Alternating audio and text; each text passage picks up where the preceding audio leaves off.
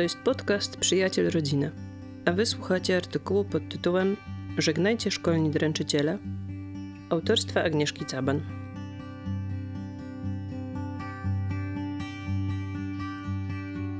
Dziesięć procent uczniów twierdzi, że regularnie są narażeni na przemoc ze strony kolegów i koleżanek szkolnych.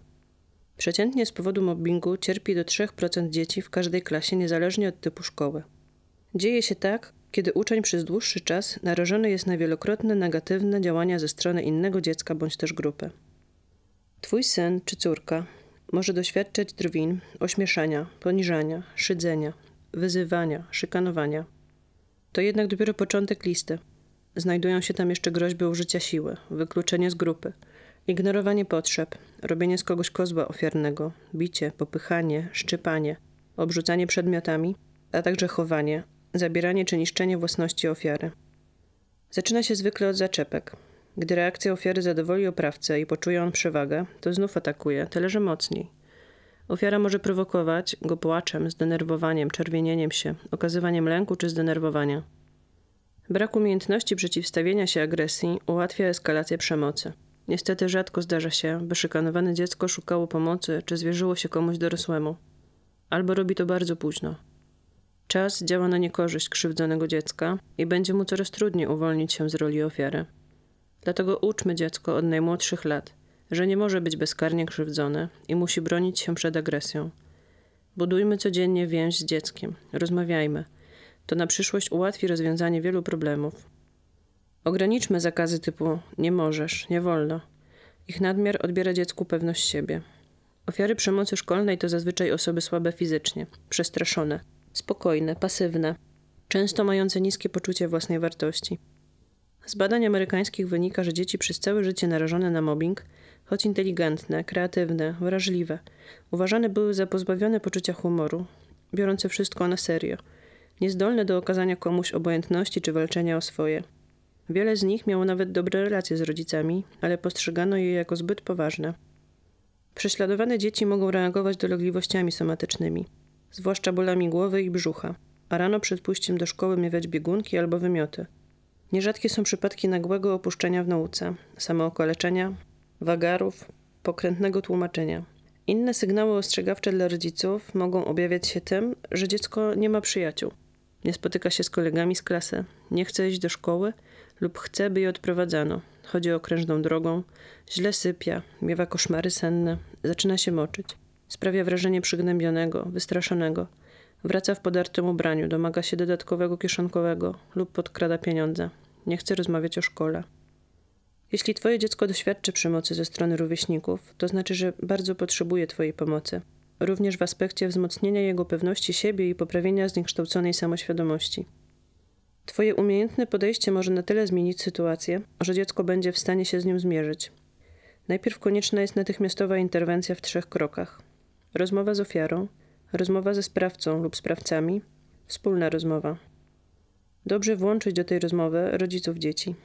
Konieczne jest też przeprowadzenie rozmowy nauczyciela ze sprawcą. Dzięki temu możemy osiągnąć dwa cele: zaprzestanie przemocy oraz zmianę zapobiegającą powtarzaniu prześladowania. W czasie Twojej rozmowy z dzieckiem zachowuj spokój. Uświadom mu, że zachowanie rówieśników nie może być akceptowane.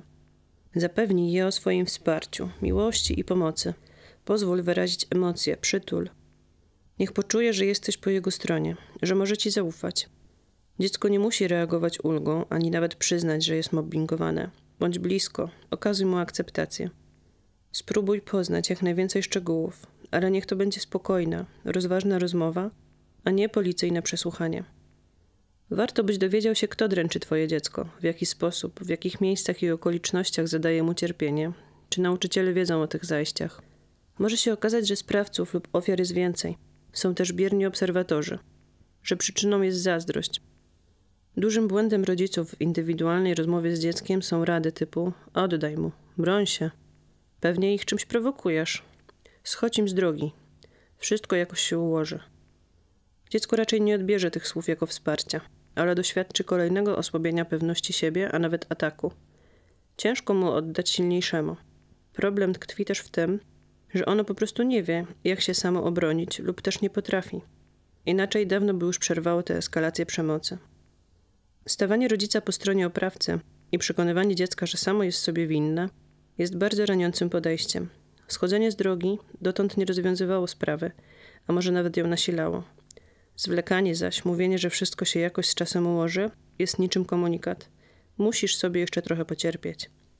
I objawia raczej niemoc i bezradność rodzica. Taka postawa nie daje dziecku poczucia bezpieczeństwa, że ktoś się ochrania, troszczy się o nie i nie pozwoli dalej go krzywdzić. I tutaj jest wielka rola rodziców. Najczęściej to matki chodzą na wywiadówki, próbują rozmawiać. Sprawcy przybierają szybszy, konkretny i skuteczny obrót, gdy to ojciec jest pierwszym obrońcą dziecka. On niejako nadaje mu siłę i wzbudza respekt otoczenia. Gdy mobbingowani są na przykład dobrzy uczniowie z pełnych rodzin przez dzieci, których rodzice właśnie się rozwodzą, wspólna interwencja zjednoczonych ojców potrafi szybko przeciąć bolesną sytuację ich dzieci. Pomoc psychologa czy pedagoga czasem może być zbawienna, jednak Twoja rozważna postawa wobec dziecka i całej sytuacji z pewnością jest podstawą. Kolejny krok, konfrontacja stron, może uświadomić sprawcy, że stracił najważniejsze swoje oręże milczenie ofiary, a osoba dręczona często jest zaskoczona tchórzliwymi wykrętami drugiej strony. Wymówki sprawcy typu to był tylko żart, taka zabawa, wypadek, albo ja sobie tylko pożyczyłem te pieniądze, powinny się spotkać z brakiem akceptacji i niedopuszczaniem do bagatelizowania sprawy. Wówczas dochodzi do znalezienia pokojowego rozwiązania konfliktu. Gorąco polecam dzieciom, rodzicom, jak i nauczycielom książkę Elżbiety Zubrzyckiej Słup soli. Jak powstrzymać szkolnych dręczycieli.